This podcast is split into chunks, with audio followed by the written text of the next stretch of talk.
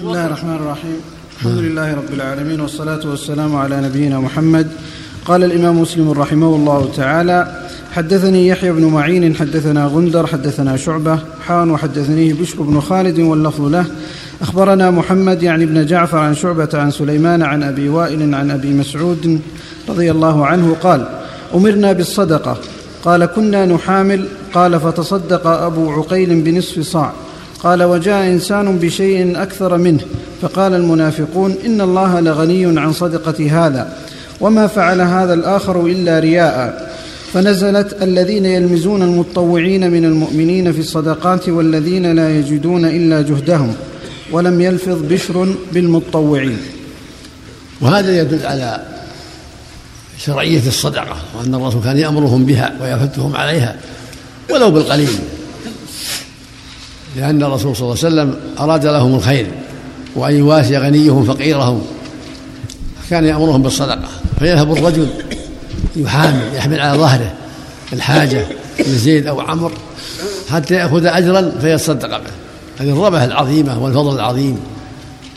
ويروح يحمل على ظهره لفلان حاجات طعام أو خشب أو حطب أو كذا حتى يعطيه ريال أو ريالين ثم يتصدق بذلك. على الفقير الآخر.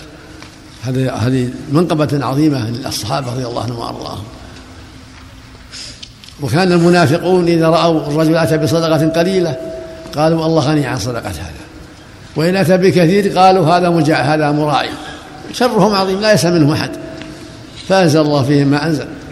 الذين يلبسون المتطوعين من الصدقات من المؤمنين الصدقات والذين لا يجدون إلا وجوههم فيسخرون. سخر الله منهم ولهم عذاب أليم. هذا جزاء الساخرين الواجب تشجيع الناس على الخير مو بالسخريه من صدق بالقليل فهو على خير. الرسول يقول اتقوا النار ولو بشق تمره اتقوا النار ولو بشق تمره والله يقول الله يقول سبحانه فمن يعمل مثقال ذرة خيرا يره. ومن يعمل مثقال ذرة شرا يره. كم في التمرة من مثاقيل الذر؟ كم في الدرهم من مثاقيل الذر؟ فالواجب على من رأى من أخيه الحب للصدقة يشجعه ولا يزهد ويقول الله غني عن صدقته لأنها قليلة أو يظن به الخيلاء والرياء لأنها أكثر. هذا غلط. بل التشجيع المطلوب التشجيع والترغيب في الإحسان الفقراء ومواساتهم. وربك يقول وأن تصدقوا خير لكم إن كنتم تعلمون ويقول جل وعلا الذين ينفقون أموالهم بالليل والنهار سرا وعلانية فلهم أجرهم عند ربهم ولا خوف عليهم ولا هم يحزنون. ويقول جل وعلا آمنوا بالله ورسوله وأنفقوا مما جعلكم مستخلفين فيه. فالذين آمنوا منكم وأنفقوا لهم أجر كبير. ويقول جل وعلا وما أنفقتم من شيء فهو يخلفه وهو خير الرازقين. في بعدها الآيات. ما بعدها شيء. ترغيب عظيم وأمر بذلك ثم وعد بالخلف. وعد بالخلف ثم آية يقول جل وعلا وما تقدموا لأنفسكم من خير تجدوه عند الله هو خيرا وأعظم أجرا. فماذا بقي؟ هذا تشجيع عظيم على الإحسان وتقديم الخير ولا سيما لمن عرفت حاجته. لا تقول إلا ريال أنا جالس أعطيه ريال ولا ريال أعطه ما تيسر. عشرة خمسة عشرين مئة أقل أكثر ولو درهم ولو شقة تمرة الفقير المحتاج ينفعه كل شيء. تجتمع له التمرة مع التمرة والشق مع الشق والدرهم مع الدرهم فيكون شيئا كثيرا. نعم اللهم المستعان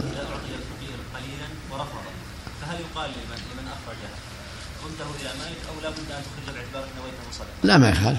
ما دام رفضه رد إلى نعم يرده إلى ماله إذا صدق متى تيسر صدق به. نعم.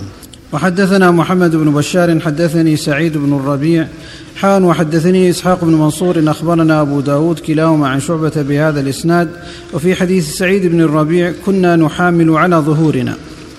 حدثنا زهير بن حرب حدثنا سفيان بن عيينة عن أبي الزناد عن الأعرج عن أبي هريرة رضي الله عنه يبلغ به ألا رجل يمنح أهل بيت ناقة تغدو بعس وتروح بعس إن أجرها لعظيم.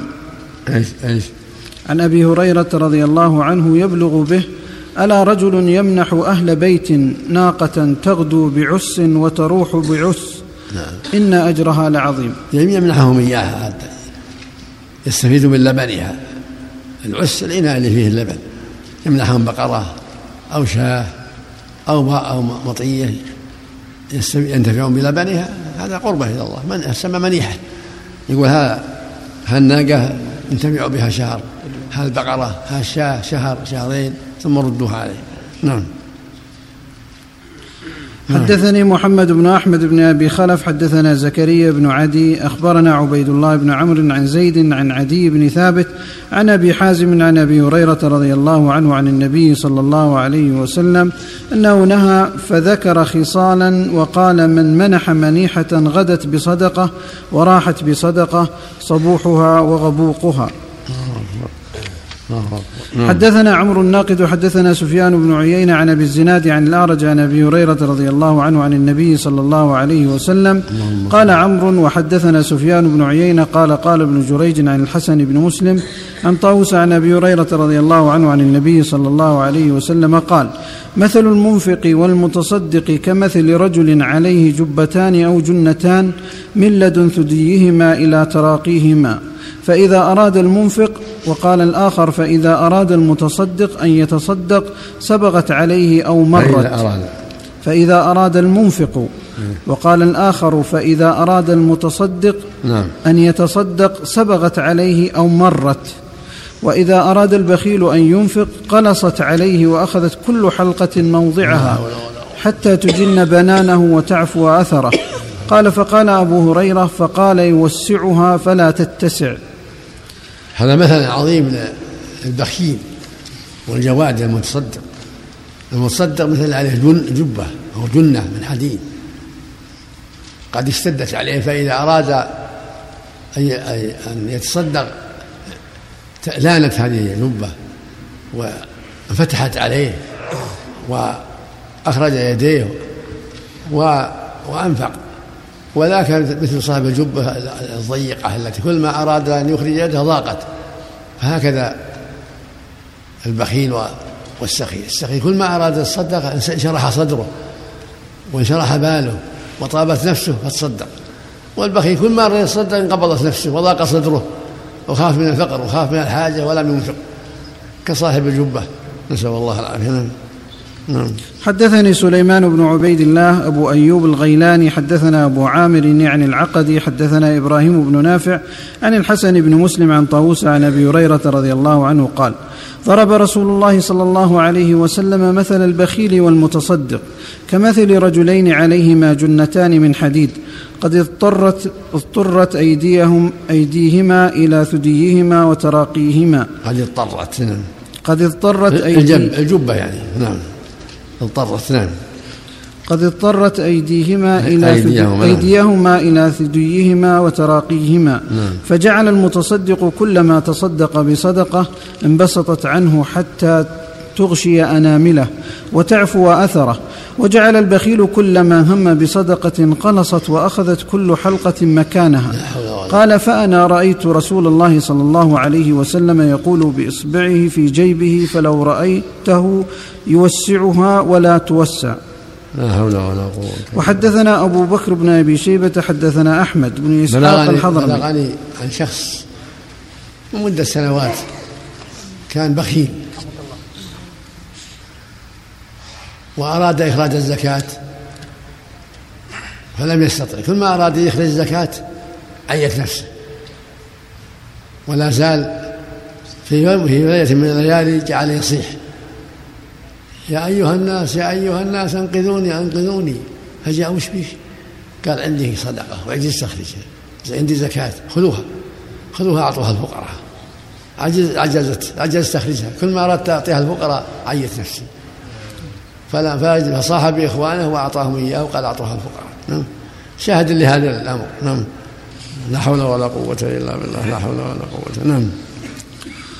وحدثنا أبو بكر بن أبي شيبة حدثنا أحمد بن إسحاق الحضرمي عن وهيب حدثنا عبد الله بن طاووس عن أبيه عن أبي هريرة رضي الله عنه قال قال رسول الله صلى الله عليه وسلم مثل البخيل والمتصدق مثل رجلين عليهما جنتان من حديد إذا هم المتصدق بصدقة اتسعت عليه حتى تعفي أثره وإذا هم البخيل بصدقة تقلصت عليه وانضمت يداه إلى تراقيه وانقبضت كل حلقة إلى صاحبتها.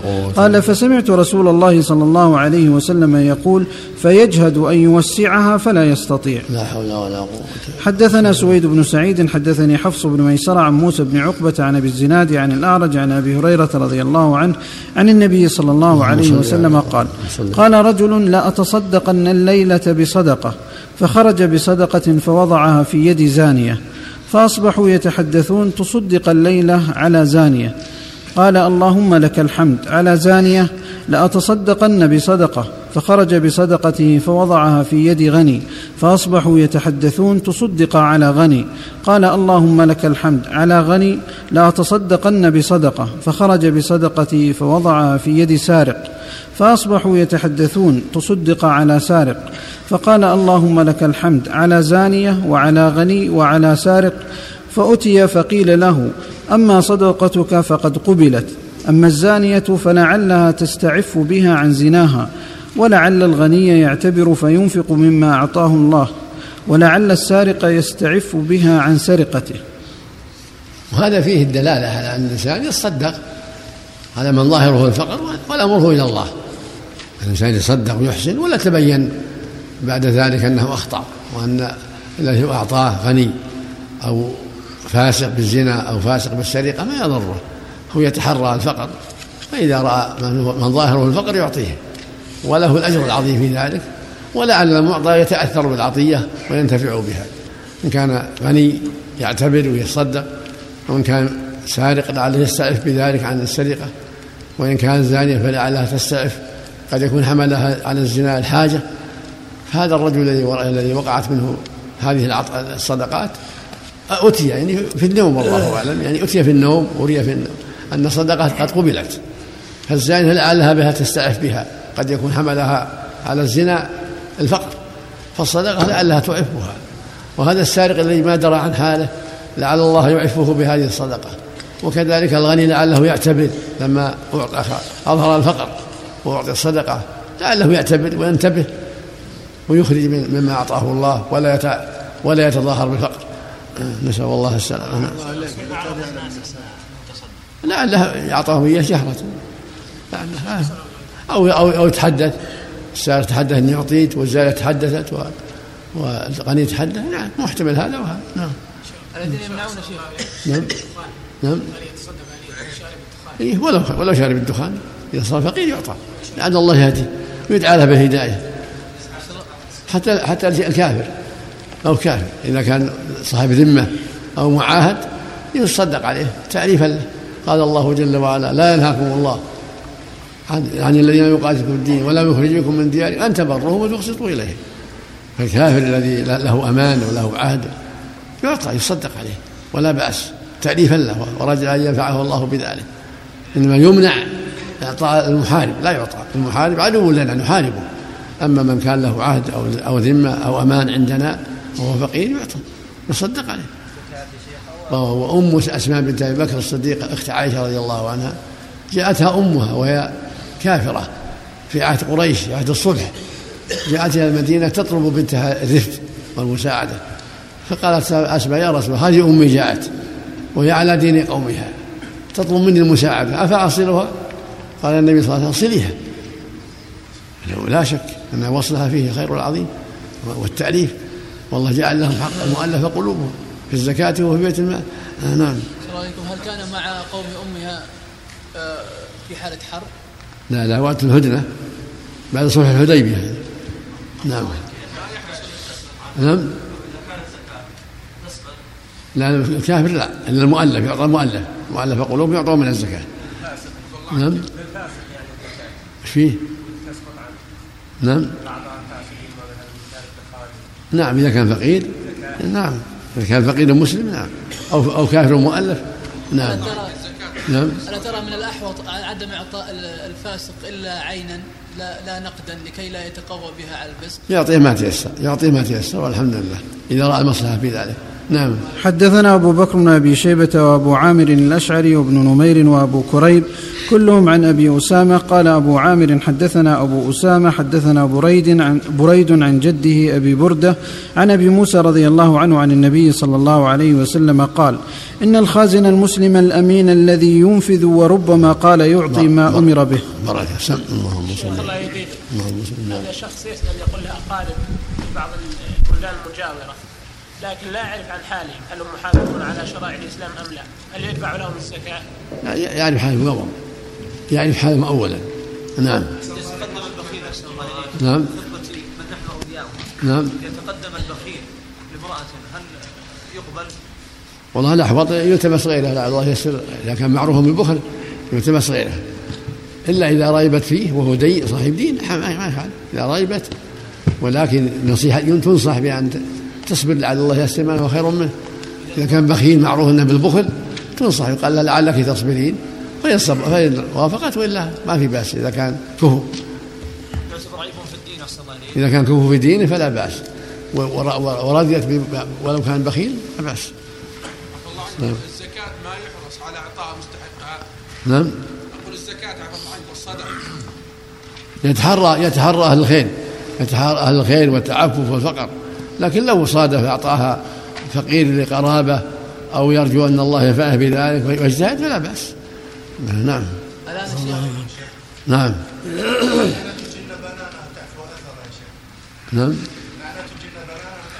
يعني ت- ت- تنحسن تنحسن كل ما أراد الصدقة إن- انحسلت حتى تغطي أنامله وتعفو أثره تمسح أثره. هالجبة لأن صدره منشرح للصدقة. تع- تعفي. تعفي ما كان كله.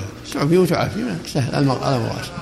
الأمر واسع. نعم. في رواية أنها من شأن المتصدق وفي رواية ثانية من شأن البخيل نعم، المعنى واحد. في شأن هذا وشأن هذا. نعم.